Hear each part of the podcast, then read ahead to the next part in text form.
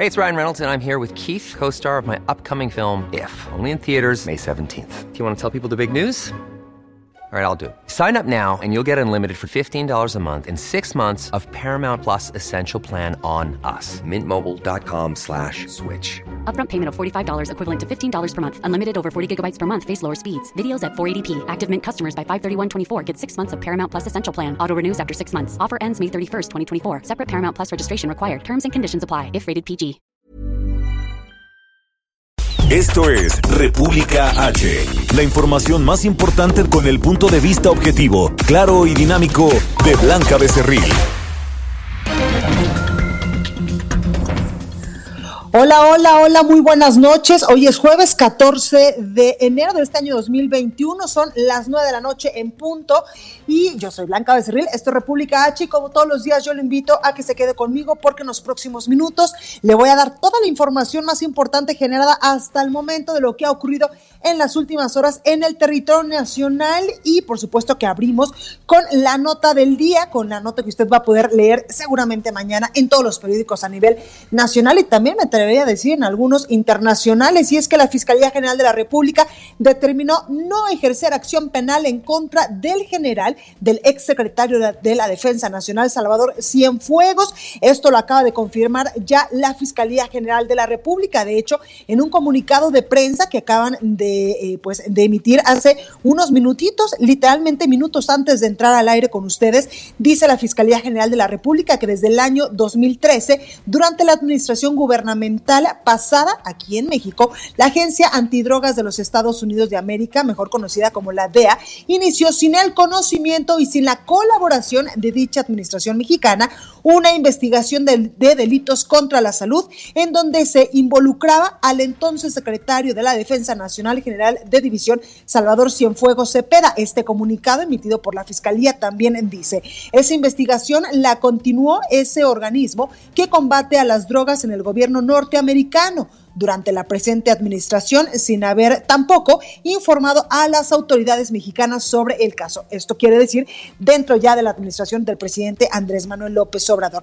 Usted se acuerda que el pasado 15 de octubre del año 2020, bueno, pues agentes policíacos de ese organismo de la DEA, pues detuvieron, cuando, eh, detuvieron al, ex general Salvador Cienfuegos allá en el aeropuerto de Los Ángeles cuando estaba pues aterrizando, pisando suelo norteamericano. Bueno, pues este comunicado también dice esto eh, sobre, sobre la detención. Dice el comunicado de la Fiscalía, el 15 de octubre del 2020, agentes policíacos de ese organismo norteamericano detuvieron al general mexicano Salvador Cienfuegos Cepeda en el aeropuerto de la ciudad de Los Ángeles, esto en California, sujetándolo a su proceso por delitos contra la salud y lavado de dinero. Después de cinco semanas de haber sido detenido el general Cienfuegos, el Departamento de Justicia de los Estados Unidos de Norteamérica le solicitó a la jueza que conoció del caso en ese país que desestimara los cargos en contra del general Salvador Cienfuegos. Y con esta nota, por supuesto, con este breaking news, con esta nota de último momento, arrancamos la información. ¿Y qué le parece si eh, pues nos comunicamos en estos momentos con Juan Ibarrola, quien es experto en seguridad nacional y también experto en Fuerzas Armadas y quien eh, pues en su momento también conoció al general, eh, ex general Salvador Cienfuegos? Juan Ibarrola, muy buenas noches, ¿cómo está? Con el gusto de saludarte, Blanca, a ti, a todo tu auditorio. Muy buenas noches. Gracias, eh, Juan. Oye, ¿cómo podemos tomar esta noticia de eh, pues que la Fiscalía hoy exonera, determina no ejercer acción penal a favor del general Salvador Cienfuegos?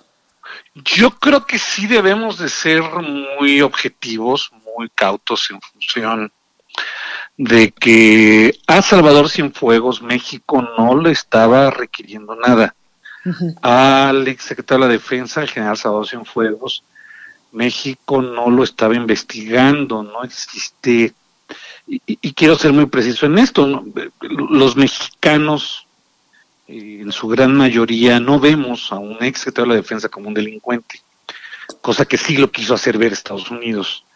Y, en función de una investigación, que ya lo dijo ayer el propio embajador eh, En el, en el sentido de que no había un sustento real, verdadero, en función de esto, que, que, al final de cuentas no hay una eh, negociación de ningún tipo porque el general haya regresado a México.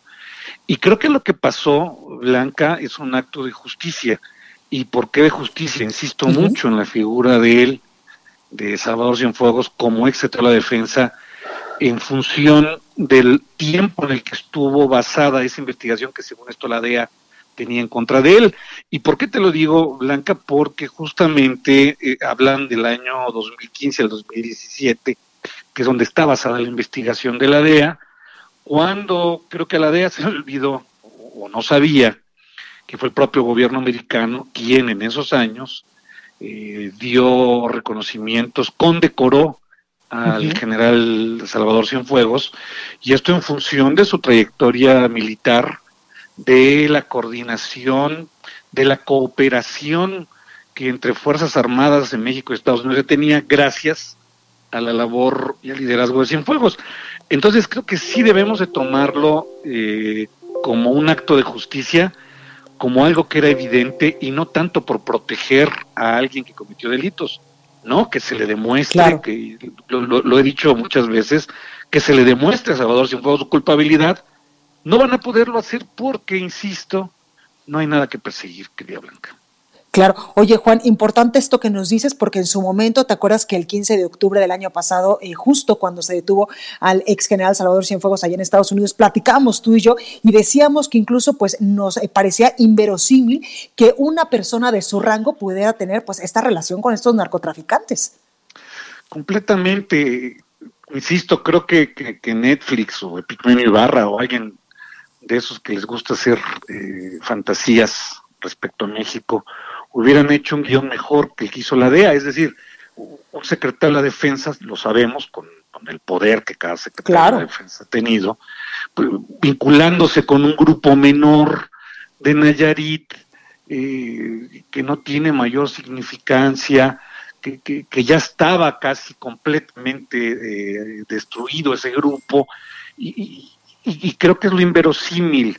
A ver, creo que creo que aquí es importante, Blanca, mencionarlo, eh, Salvador Cienfuegos se encargó de combatir como secretario de la defensa de una manera enérgica el narcotráfico. Insisto, por eso el gobierno americano lo condecoró, la cooperación que se dio entre ambos países como Fuerzas Armadas fue grande. Eh, México en esos años participó de manera muy activa en, en organismos de cooperación militar, como la Conferencia de Ejércitos Americanos, como la Junta Interamericana de Defensa, y no nada más participó, las presidió. Y, sin Estados Unidos no hubiera tenido confianza en, el, alto mando militar mexicano, claro. pues simple y sencillamente no se hubiera dado. Por eso creo que, que sí es un acto de justicia, la infamia alrededor eh, de lo que hizo la DEA en función de un hombre que tiene, que cumplió en el ejército más de 50 años de carrera militar, eh, que fue director del colegio militar. Hay una gran cantidad de antigüedades, eh, antigüedades son generaciones que egresaron del colegio militar, que son, son producto de Salvador Cienfuegos. Es decir, hay un liderazgo en él, creo que, que es un buen momento para él, para su familia y por supuesto para el ejército mexicano, porque reivindica lo que es un general eh, mexicano y, y, lo reivindica ante el mundo, ¿no? Totalmente. Oye, eh, Juan, respecto a esto que nos dices, justamente en este eh, comunicado que acaba de emitir la Fiscalía General de la República, eh, donde nos informa de esta acción, dice precisamente del análisis correspondiente se llegó pues a la conclusión del que, del que el general Salvador Cienfuegos nunca tuvo encuentro alguno con los integrantes de la organización delictiva investigada por las autoridades norteamericanas y tampoco dice, dice la Fiscalía, sostuvo comunicación alguna con ellos ni realizó ni siquiera actos tendientes a proteger o ayudar a dichos individuos entonces, un gran error, eh, pues, eh, de la DEA, ¿no?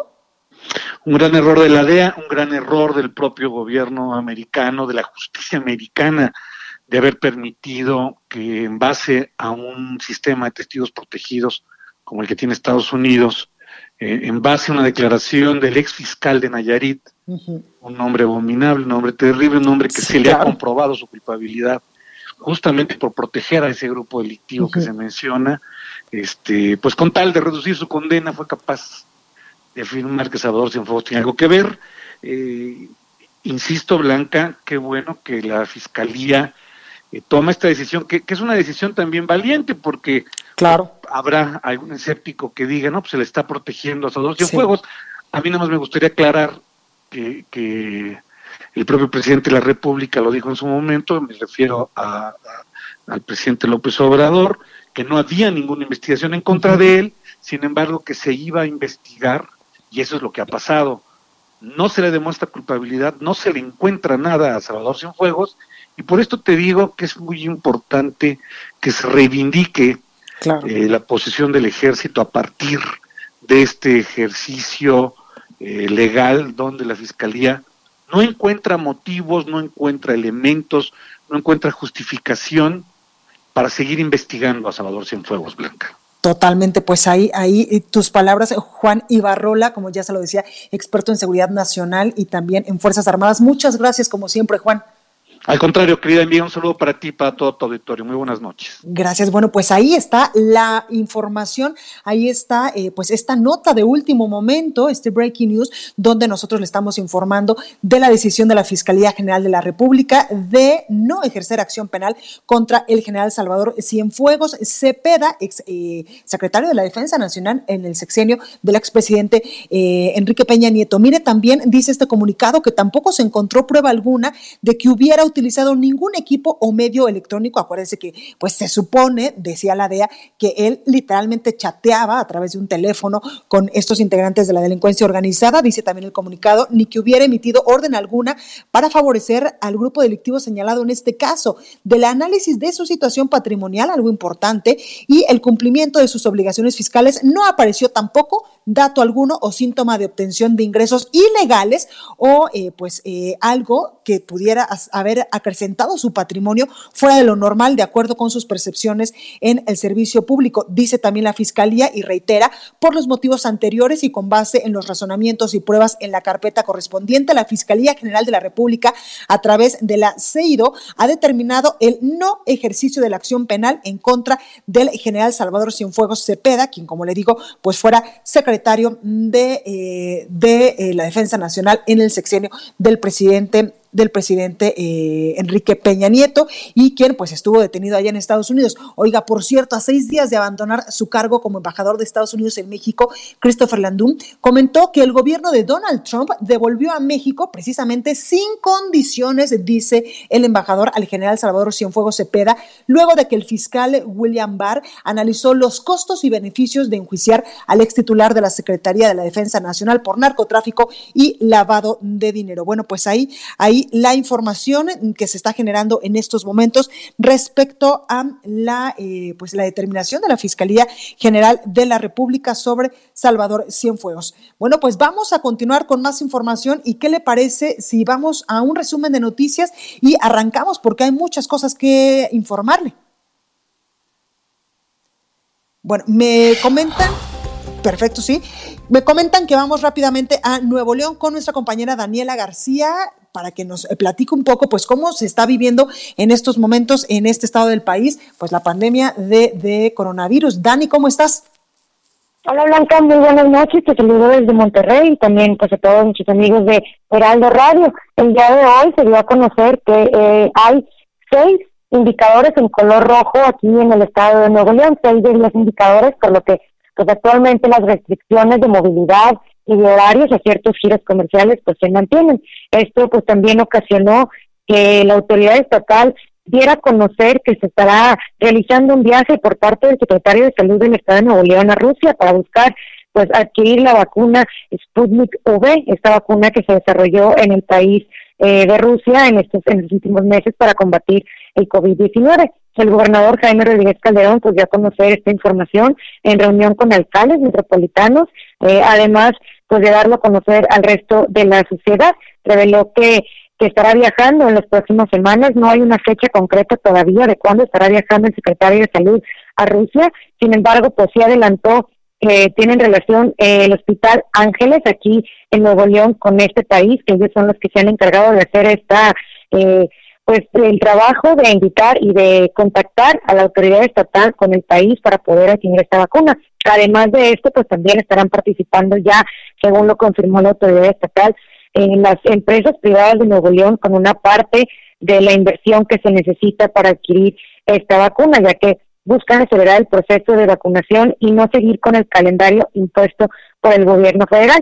Esto pues también estarán apoyando con inversión, también con logística y se espera que las empresas pues, puedan también ser parte de del proceso de aplicación que puedan ellos dárselo a sus propios empleados para hacerlo de una manera más rápida. Y bueno, Blanca, ya nada más para terminar, comentarte en esta misma rueda de prensa, el mismo secretario de Salud del Estado, Manuel de la Oca Vasos, pues advirtió que de, que se, de continuar eh, el ritmo que tiene actualmente la pandemia aquí en el Estado, donde hoy se confirmaron prácticamente poco menos de mil casos en un solo día.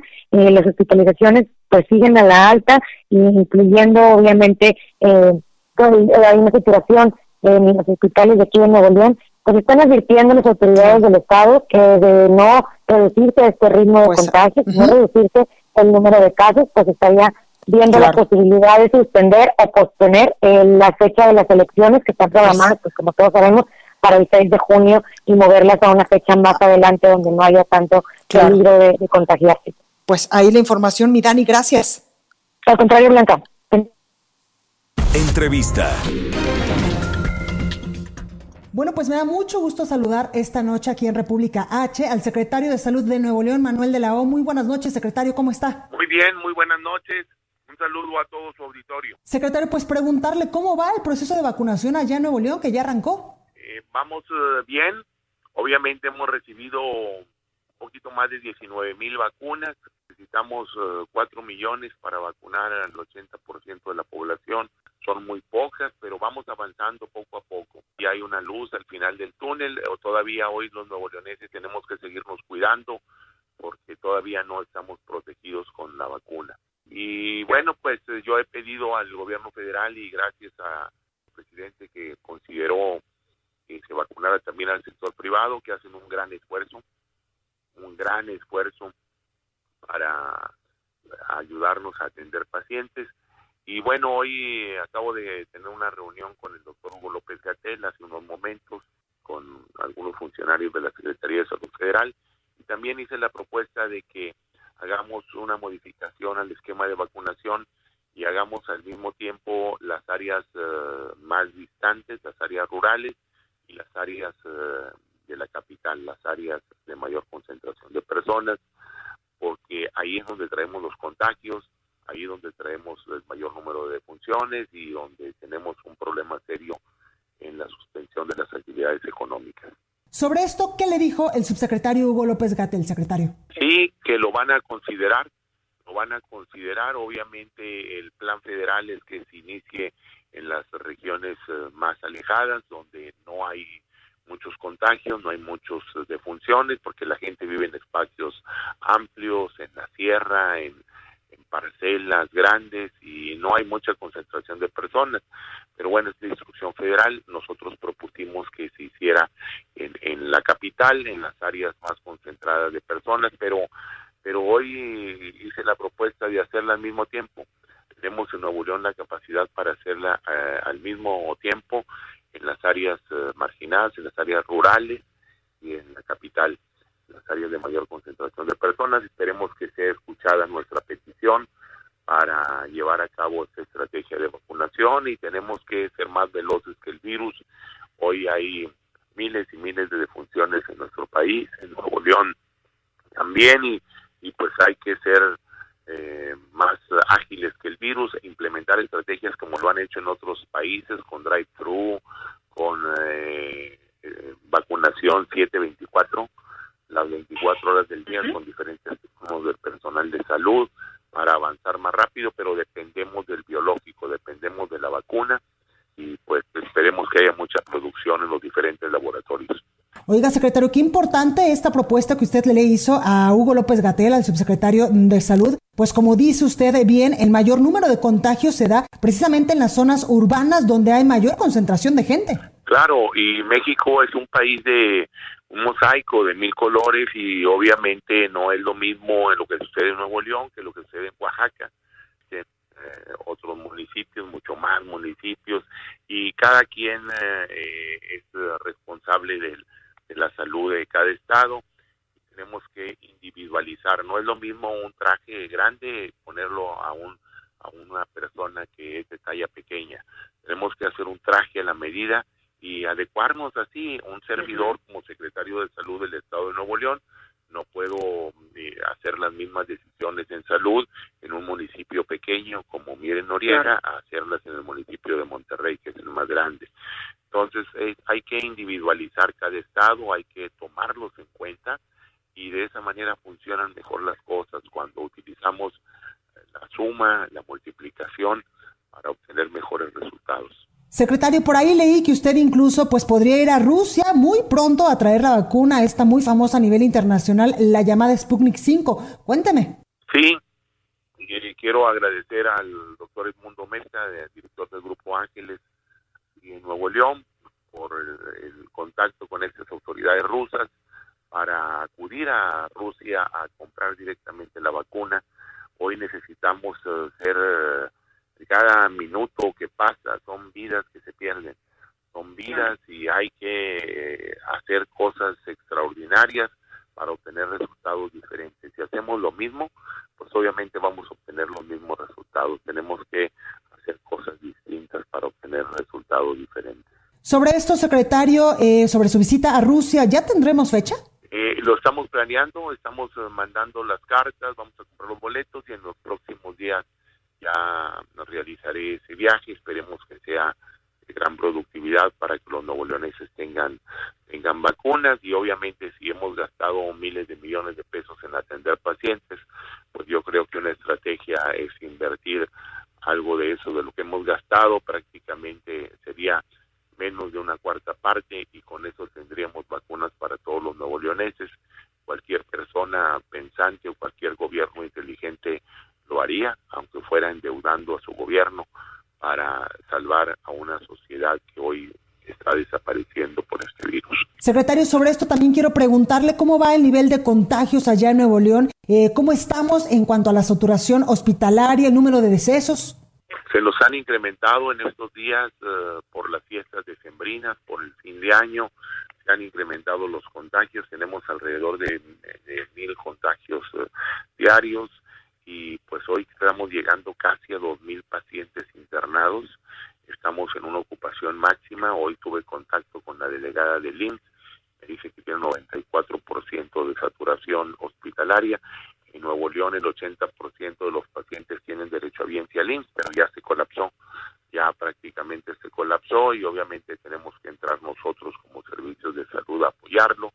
Todos somos hermanos y todos hemos tratado con respeto y con trabajo en equipo, hay que ayudarles a que, a que salgan adelante porque también ellos, estoy seguro que ellos también lo harían en caso de que nosotros, los servicios de salud, estaríamos en problemados. Eh, también los hospitales privados nos ayudan enormemente, es por eso que eh, a mí me dio coraje, lo tengo que decir, dio algo de coraje y resentimiento porque excluyeron al personal de salud de los hospitales privados y los consultorios privados y que han fallecido muchos y que obviamente pues eh, tienen temor de trabajar. Hoy he pedido al doctor López Gatel que también nos proporcione vacunas aquel personal de salud que vamos a contratar para el área COVID, para darle un chaleco de balas, así como se le da a los policías un chaleco de balas y la pistola y la metralleta cuando van a a la comunidad, darle a nuestros trabajadores un chaleco antivirus para que vayan seguros y no se van a contagiar y contagiar a su familia. Secretario, eh, también quiero preguntarle, este año pues arrancan procesos electorales allá en Nuevo León y en otros estados de la República, arrancan también ya, por supuesto, las campañas. ¿Nuevo León está en condiciones de llevar a cabo una elección, un proceso electoral en medio de esta emergencia sanitaria? Eh, sin embargo, eh, estamos eh, listos para el proceso electoral. Sin embargo, hoy quiero aclarar que si las condiciones sanitarias no son las adecuadas, las elecciones se pospondrán o se suspenderán en el 6 de junio que, se llevarán a cabo. Tenemos que cuidar la salud de la población y el virus nadie tiene el control, nadie, nadie. Los mejores epidemiólogos del mundo se han equivocado en, en saber las estadísticas exactas no sabemos el comportamiento. Lo que dice la OMS declaró ayer es que este año 2021 va a ser mucho más duro, mucho más terrible en la cuestión de la pandemia que el año pasado. no sabemos el comportamiento, si acaso se nos incrementa y se nos colapsa el sistema hospitalario, pues obviamente vamos a tener que tomar decisiones más drásticas. Secretario, muchísimas gracias por esta comunicación, cuídese mucho. Al contrario, muy buenas noches.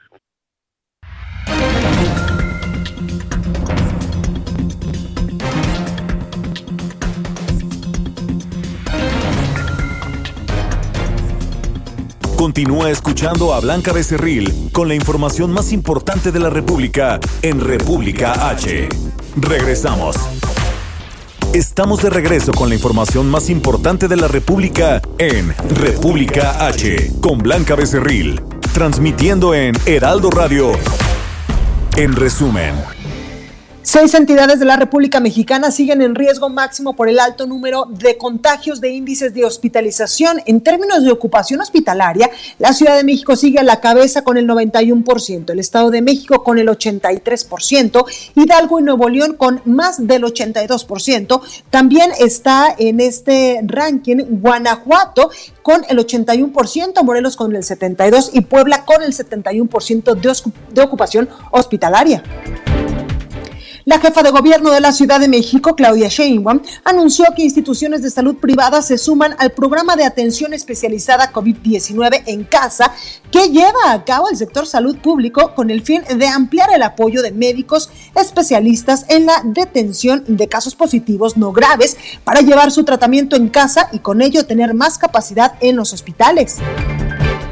En Iztapalapa arrancó el programa de tanques de oxígeno gratuito para esa, para esa alcaldía de la Ciudad de México, único aquí en la capital del país, cuyo objetivo es prestar cilindros cargados a los enfermos de coronavirus que tengan prescrito el uso de oxígeno clínico. Desde diferentes puntos del país, la Comisión Federal de Electricidad logró reunir más de 60 kilómetros de cables para revivir la línea 1, 2 y 3 del metro, desenchufadas desde el sábado tras el incendio que consumió su puesto central de control.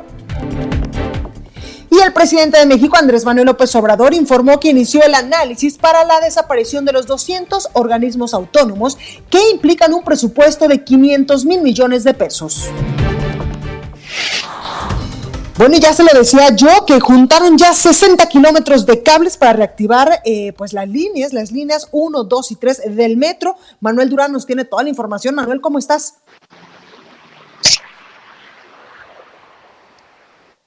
Manuel, ¿ahí me escuchas? Blanca, sí, ahí te escucho. Buenas noches, Blanca. Pues en efecto, hoy, hoy se dio a conocer que, que desde diferentes puntos del país y sus bodegas la Comisión Federal de Electricidad logró reunir más de 60 kilómetros de cables para revivir las líneas 1, 2 y 3 del metro, desenchufadas desde el sábado tras el incendio que consumió el puesto central de control. El paquete de ayuda de la CFE incluye también 54 interruptores, 34 tableros de control y un transformador de pedestal. De hecho, este jueves concluyó ya la instalación de los interruptores para energizar las líneas 1, 2 y 3, reportó la misma directora general del metro, Florencia Serranía.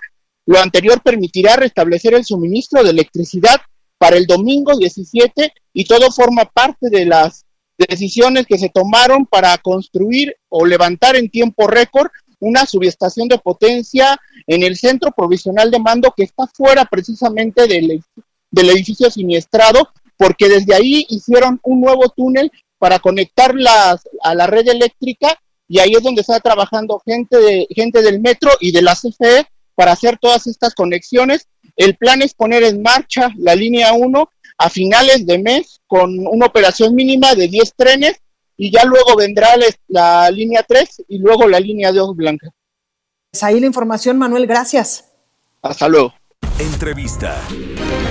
Bueno, y escuche usted esto si vive aquí en la Ciudad de México, sobre todo en la alcaldía Miguel Hidalgo, y es que si sus vecinos pues les gusta organizar pachangas, fiestas o reuniones con un gran número de personas, podría denunciarlos a través de la policía COVID. ¿De qué se trata esto? Hablo precisamente con Abraham Bordene, comisionado de Seguridad Ciudadana en la alcaldía Miguel Hidalgo. Eh, comisionado, buenas noches, ¿cómo está? Sí, buenas noches. Buenas noches, comisionado. Oiga, pues cuénteme sobre la policía COVID. Buenas noches, Blanca. Un saludo a tu auditorio primeramente.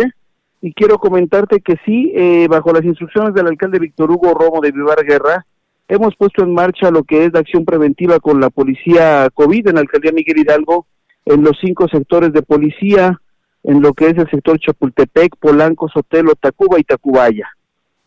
Claro. Oiga, comisionado, cuénteme cómo eh, pues le surgió la idea de realizar o, de darle el banderazo a la policía COVID. Entendemos que en estos momentos de emergencia sanitaria, pues todo suma.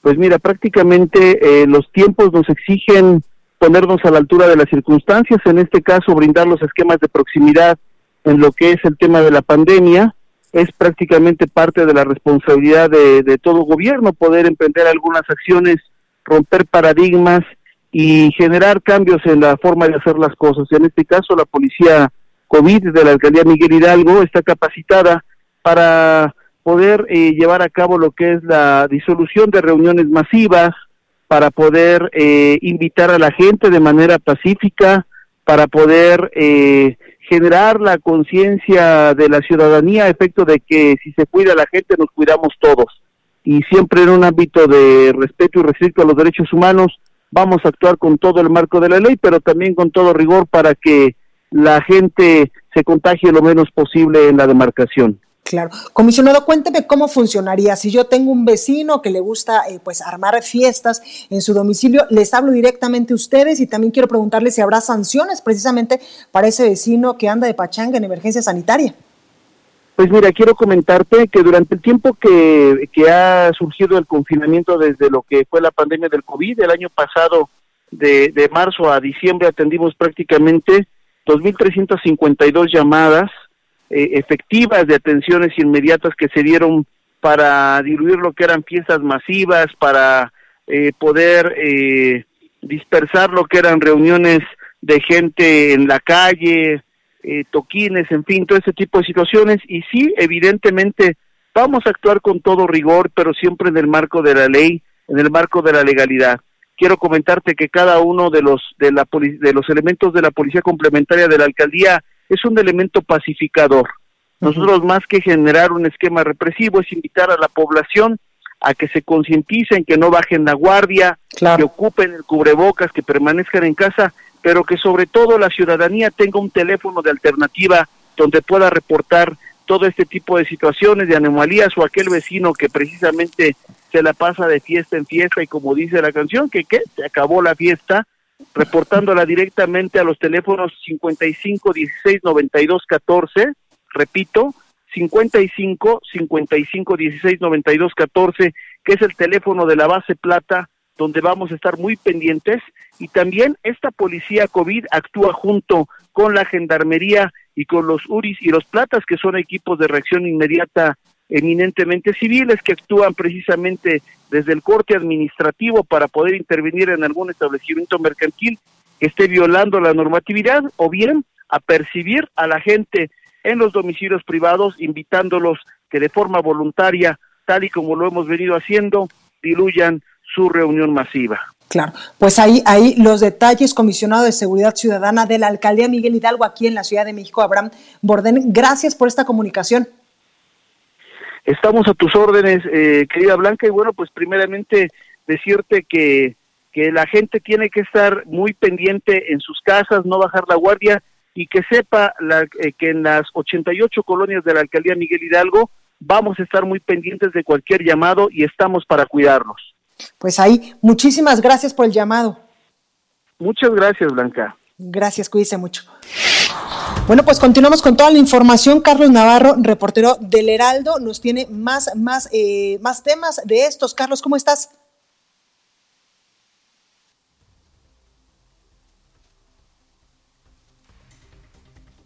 Ahí tenemos a nuestro compañero Carlos Navarro. Carlos, ¿ya me escuchas?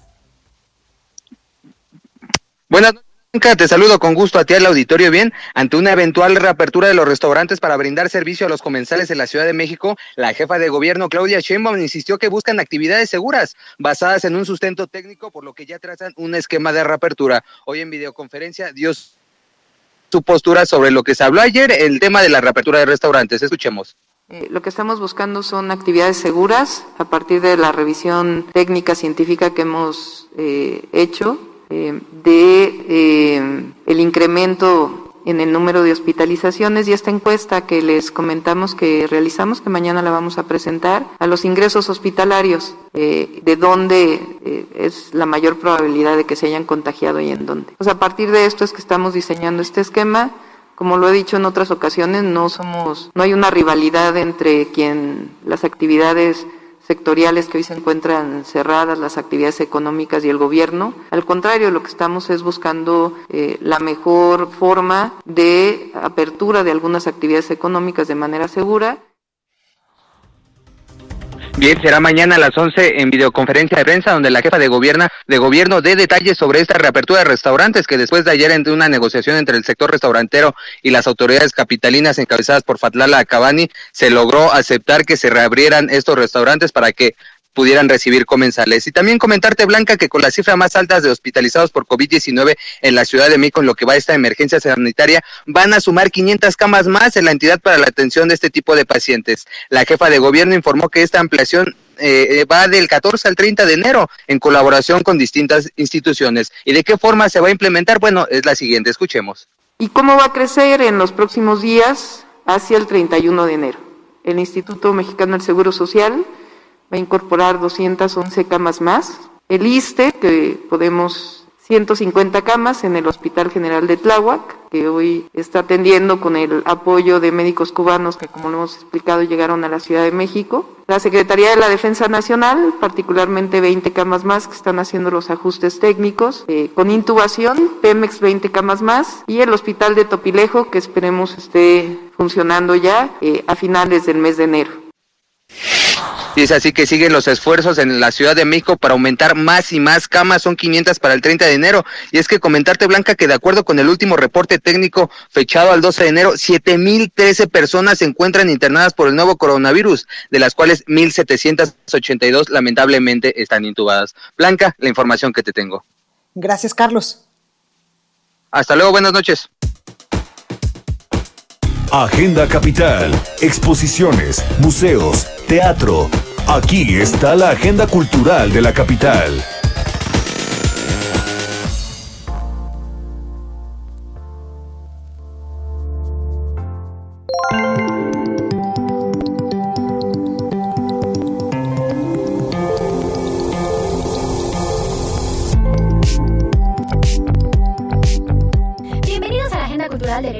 Yo soy Melissa Moreno, editora de artes, y esta es mi selección de eventos para República H.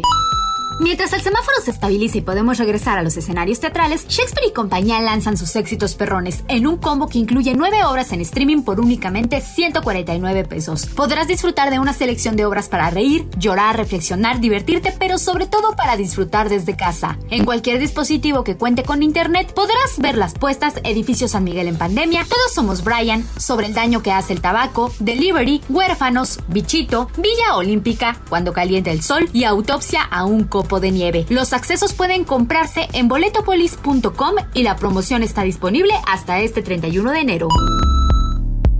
Cada inicio de año uno de los propósitos recurrentes es ahorrar. En cómo chingado sobrevivir a una pandemia, Alina Chelminsky te ayudará a tener un plan de acción concreto y personalizado para lograr tus objetivos de ahorro, sobre todo cuando se está en medio de una crisis de cualquier índole. Sin duda, el uso del dinero varía dependiendo de cada persona y de cada situación que enfrente. Sin embargo, hay acciones que nunca van a variar en el manejo de este bien. Por ello, a través de este trabajo, la autora ofrece una guía sobre las 10 verdades universales del manejo del dinero, a tener un plan financiero y a perfeccionarlo. ¿Cómo chingado sobrevivir a una pandemia es de Harper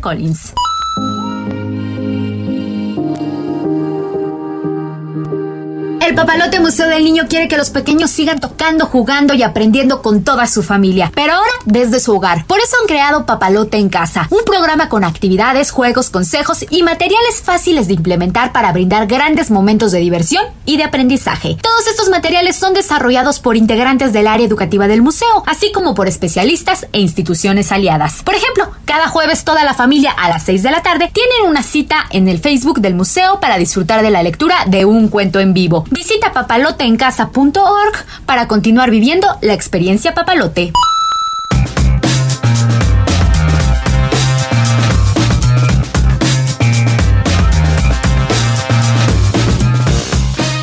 Esta fue la agenda cultural Cultural del Heraldo de México. Yo soy Melisa Moreno y me encuentras en arroba melisototota. Nos escuchamos la siguiente semana. Entrevista. Bueno, pues me da mucho gusto saludar esta noche al diputado Ricardo Fuentes. Muy buenas noches, diputado, ¿cómo está? Muy bien, muchas gracias a sus órdenes. Gracias, diputado, por esta comunicación. Muy contento de estar aquí. Gracias, diputado, por esta comunicación. Oiga, cuénteme, eh, pues, eh, cómo va el asunto de los órganos autónomos, estos eh, de los que ha hablado mucho el presidente en, las últimos, en los últimos días. Ah, bueno, este, está bien, podemos tomar ese tema. Es que me habían comentado que íbamos a platicar sobre la iniciativa que presenté de la interrupción legal del embarazo. Sin embargo, podemos hablar de los órganos autónomos. Usted me Pues, dirá. Si quiere, hablemos primero de su iniciativa y luego comentamos de los órganos autónomos, ¿le parece? Sí, con mucho gusto, sí. Bueno, Perfecto, la iniciativa, yo presenté una iniciativa el 20 de octubre. Ahorita estamos con lo que sucede en Argentina, que este que se acaba de aprobar ya prácticamente la interrupción, el aborto legal, digamos, ¿no? En Chile está en esa discusión y es un asunto que las mujeres en México eh, pues tienen que exigirlo, ¿no? Y digo, las mujeres tendríamos que ser todos, hombres y mujeres, porque es un problema social, es un problema que nos atañe a todos. Sin embargo, pues son las mujeres las que se embarazan, son las mujeres las que tienen que tomar esta decisión, que no es algo fácil. Quienes Claro. están en contra eh, dicen que para los que estamos a favor, pues es muy fácil tomar esa decisión. No, tomar esa decisión para las mujeres es algo sumamente complicado, no es sencillo. Entonces es una irresponsabilidad decir que, es una decisión fácil. El 20 de octubre del 2020 yo presenté una iniciativa ante el Congreso de la Ciudad de México. El dictamen ya está. Nada más está esperando a que la Comisión de Puntos Constitucionales sesione. Ya hubo una sesión en donde no hubo quórum. La oposición hizo eh, vacío y no se aprobó. Y entonces, digo, no se aprobó, no hubo quórum, entonces no se pudo hacer, pero el dictamen ya está listo, el dictamen va en sentido positivo. Es una iniciativa que para que eh, como Congreso se presente a la Cámara de Diputados una reforma constitucional. Aquí sucede eh, algo eh, que es eh, la- las- los hombres y las mujeres somos iguales como seres humanos, pero como son sexos diferentes, se requiere una perspectiva jurídica distinta para que incluya el derecho de las mujeres a ejercer esa diferencia. Y una de las diferencias es la capacidad de decidir sobre su cuerpo. Hay una altísima mortalidad materna, sobre todo a partir de los embarazos adolescentes. La mayor parte de las mujeres que viven en el país tienen eh, una concepción moral y religiosa que les que ha hecho muy difícil avanzar sobre eh, los derechos reproductivos de las mujeres. Esto lo ha comentado en múltiples ocasiones mujeres como Marta Lamas, eh, sobre todo por considerando que hay muchas mujeres en todo el país que no tienen acceso a muchos servicios. En México aproximadamente son cuatro millones doscientos mil embarazos al año, de los cuales el 60% llega a término. Eh, los demás son abortos espontáneos o abortos inducidos. Eh, estamos considerando que 340 mil nacimientos de mujeres son de menores de 18 años. Digo, 340 mil de nacimientos son en mujeres de menores de 19 años. y eh, en el 2018, 40 mil mujeres, 40 mil 300 mujeres eh, sufrieron una violación sexual. Entonces, todo esto son elementos que tenemos que tomar en cuenta porque en abril de 2007 la Asamblea Legislativa aprobó la interrupción legal del embarazo antes de las 12 semanas. Sí. Entonces, hay una situación en la Ciudad de México, esto es un derecho que las mujeres ejercen, pero desde el abril de 2007, cuando se aprueba esto, hasta julio del 2020, las mujeres que han optado por la interrupción del legal de embarazo en la Ciudad de México son casi 230 mil personas. 227 mil 686 mujeres han ejercido este derecho y eh, de esas, de los 227 mil, 157 mil son mujeres que viven en la Ciudad de México. El resto, o sea, eh, estamos hablando de casi 70 mil, son mujeres que vienen de otros estados en donde no tienen esta posibilidad, pero como en la Ciudad de México los derechos se ejercen para los residentes y los visitantes, no se le puede negar el servicio a cualquier persona que quiera ejercerlo en la Ciudad de México. Claro. Entonces, tenemos pues que eh, la gente en lugar de eh, tener los servicios de salud y poder ejercer ese derecho en cualquier entidad federativa, porque debería ser un derecho en el país, no nada más en unos lugares sí y en otros lugares no. O sea, en unos, en, ¿qué, qué, es lo que, en, en qué podemos resumir esto? Que las mujeres en unas partes del país tienen derechos y en otras partes del país no tienen derechos. Entonces, ya no son mexicanas, son de la Ciudad de México o de Puebla o de Zacatecas por, o de San Luis Potosí, porque en, algunos estados no es tan severo, en algunos estados hay flexibilidad, pero algunas en algunas entidades federativas es eh, penado y están en la cárcel. Claro, y en otros estados, como la Ciudad de México, que es una entidad federativa, pues se puede dar ese, ese servicio, esa, ese, se puede dar el privilegio para que ejerzan es su derecho las mujeres eh, sobre la interrupción legal del embarazo, no importando si son de la Ciudad de México o vienen de otro de otra entidad federativa. La reforma que yo y Qué importante, y qué importante esto que, que nos está eh, comentando. Yo quiero preguntarle, ¿hubo eh, alguna reticencia de algún grupo parlamentario o se ha encontrado usted algunos obstáculos para esta iniciativa? Sí, eh, sí, por supuesto, por eso le hicieron el vacío. Este, desde luego, el Partido Entró Control Social está en contra, eh, el, Partido de Acción Nacional, y el PRI es, no, no define si sí o si no.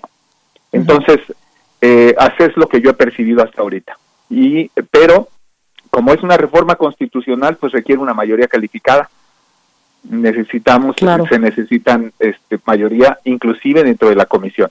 Bueno, aquí la reforma que yo estoy proponiendo es muy sencilla. Es, es un, a la adición de un párrafo al artículo cuarto constitucional para que esto sea a nivel nacional, en la, a la Constitución Federal, para que ese derecho lo tengan todas las mujeres, no nada más las de la Ciudad de México o las de algunas entidades federativas en donde ha habido flexibilidad.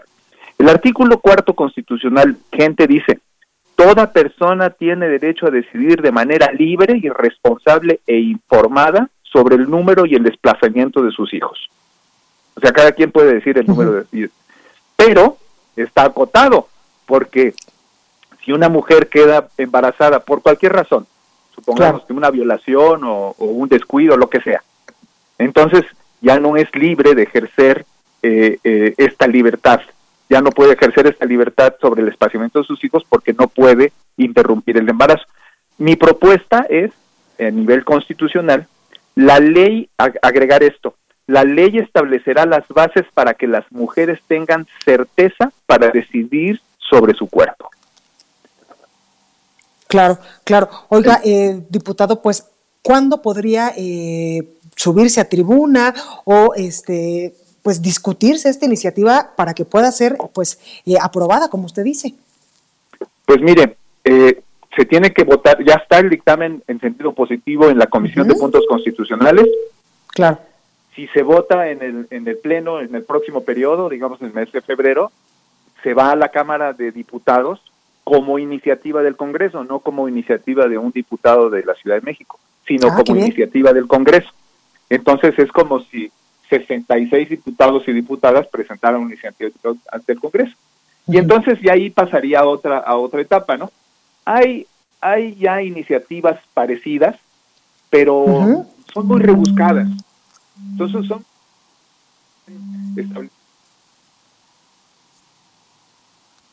eso yo la verdad es que creo que la constitución es una carta de derechos y poner cosas tan rebuscadas enreda mucho las cosas. Es la, el asunto nada más que en la Constitución quede que las mujeres, eh, cada una de las mujeres tiene el derecho de decidir sobre su cuerpo, punto. Ya la ley establecerá en qué condiciones y sobre muchas cosas, pero ya esa es la ley secundaria. Una reforma constitucional debe establecer las bases generales. Y esto es lo que yo estoy proponiendo, nada más. pues ahí, ahí tenemos su propuesta, diputado. Ojalá eh, pues pase y tenga pues la aprobación eh, de sus compañeros diputados y después pase al Congreso eh, Federal y ya después nos estará diciendo cómo le va. Pues sí, ya vamos a ver qué, qué sucede, ¿no? Estamos en el cierre y esperemos que pues, si no sale en este periodo, pues quienes sean tomen la Diputación Federal en el próximo claro en, en el próximo en la próxima legislatura, pues pues ahí lo tenemos. Pues Diputado mm, Ricardo Fuentes, muchas gracias por esta comunicación. Ya dejamos lo de los constitucionales. Bueno, Esto fue República H, la información más importante de lo que pasa en el interior de la República, con el punto de vista objetivo, claro y dinámico de Blanca Becerril. Continúa escuchando Heraldo Radio, donde la H suena y ahora también se escucha. Una estación de Heraldo Media Group.